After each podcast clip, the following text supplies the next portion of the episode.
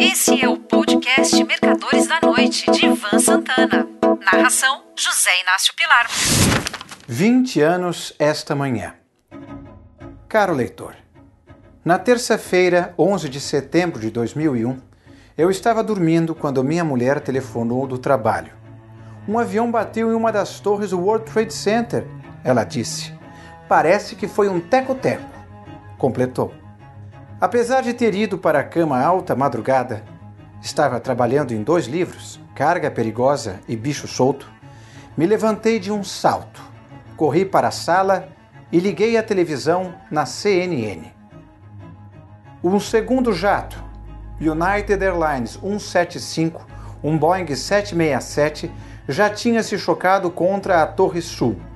Treze minutos antes, outro 767 American Airlines 11, o tal que minha mulher supusera ser um teco-teco, se espatifara ao encontro da face oeste da Torre Norte. Não levei mais de um segundo para deduzir que se tratava de um ato terrorista e fui tomado por um terrível pressentimento. Abre aspas. Se já bateram dois, podem ser três, quatro ou até dez. Os Estados Unidos estão sob ataque de uma força poderosa. Fecha aspas. Pois bem, veio o choque contra o Pentágono, American Airlines 77. E, pouco depois, chegou a notícia de que um Boeing 757 da United caíra em um bosque em Shanksville, na Pensilvânia. Nos dias que se seguiram, só me afastei da televisão algumas horas para breves cochilos. Já tendo publicado em novembro de 2000 Caixa Preta, um livro-reportagem sobre três desastres aéreos brasileiros, que ficou sete meses na lista dos mais vendidos, decidi que os ataques de 11 de setembro seriam a minha história. Quando revelei meus planos para o Roberto Faith, proprietário e editor da editora Objetiva, ele não me animou muito. Ivan, no mínimo serão escritos uns 200 livros sobre esse assunto. Então serão 201, pois não abro mão desse meu projeto, disse. Por experiência própria, sei que livros de não ficção devem ser escritos muito depois dos fatos.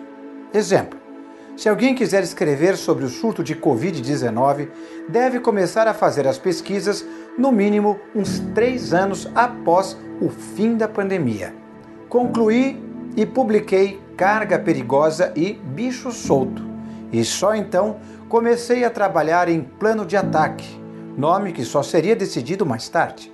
O maior problema de se relatar os fatos do September 11 não é a carência de informações, e sim o excesso delas. Só na internet haviam 481 milhões de sites sobre o assunto, muitos deles com teorias conspiratórias as mais idiotas possíveis. Para minha sorte, Kimberly Clatt, um comandante da British Airways, fora casado com uma brasileira e era fluente em português. Melhor, tratava-se de um fã de Caixa Preta que já lera duas ou três vezes. Cladd me apresentou sempre por e-mail a Lyle Miller, comandante aposentado da United Airlines. Este, por sua vez, ao ex-governador de New Jersey, Thomas Keane, nada mais nada menos do que presidente da Comissão de Investigações do 11 de setembro, designado pelo presidente George W. Bush e aprovado pelo Senado americano, onde funcionaram os escritórios e o plenário da comissão. Para ganhar a credibilidade de Kim, traduzi para ele Terror na Ponte Aérea, segundo episódio de Caixa Preta, que narra a tentativa de um sequestrador, Raimundo Nonato Alves da Conceição, de lançar um Boeing 737-300 da VASP sobre o Palácio do Planalto em 29 de setembro de 1988. Thomas Keane deve ter gostado do meu relato, pois passou a me enviar material sobre os atentados de 11 de setembro. Foi assim que consegui os dados biográficos dos 19 sequestradores, coisa que não há em nenhum dos livros dos meus concorrentes. Como achava que os demais livros dariam mais destaque ao incêndio e queda das torres, preferi me concentrar na descrição do planejamento do ataque.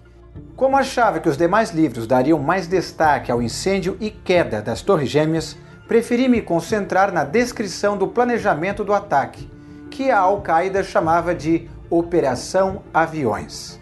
Descobri que o planejamento do 11 de setembro começou em 1994, durante um almoço em Tariq Road, uma cidade paquistanesa de Karachi, a qual compareceram Ramzi Youssef, o químico, Abdul Murad e Khaled Sheikh Mohammed, o homem que supervisionou toda a organização do ataque.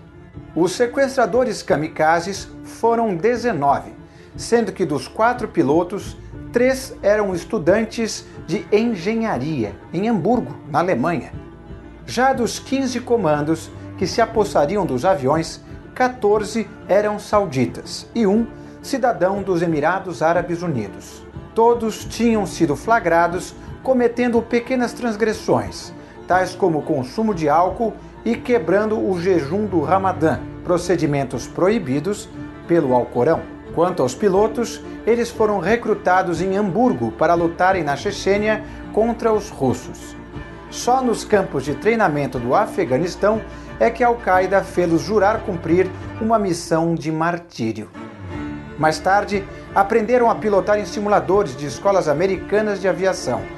Por razões óbvias, não precisaram saber decolar nem pousar, que são as manobras mais complexas. A parte mais interessante das pesquisas foram minhas conversas com Dina Burnett, então moradora da Califórnia. Ela conversou quatro vezes com seu marido Tom, que se encontrava a bordo do United 93, um voo entre New York, Nova Jersey e São Francisco, Califórnia.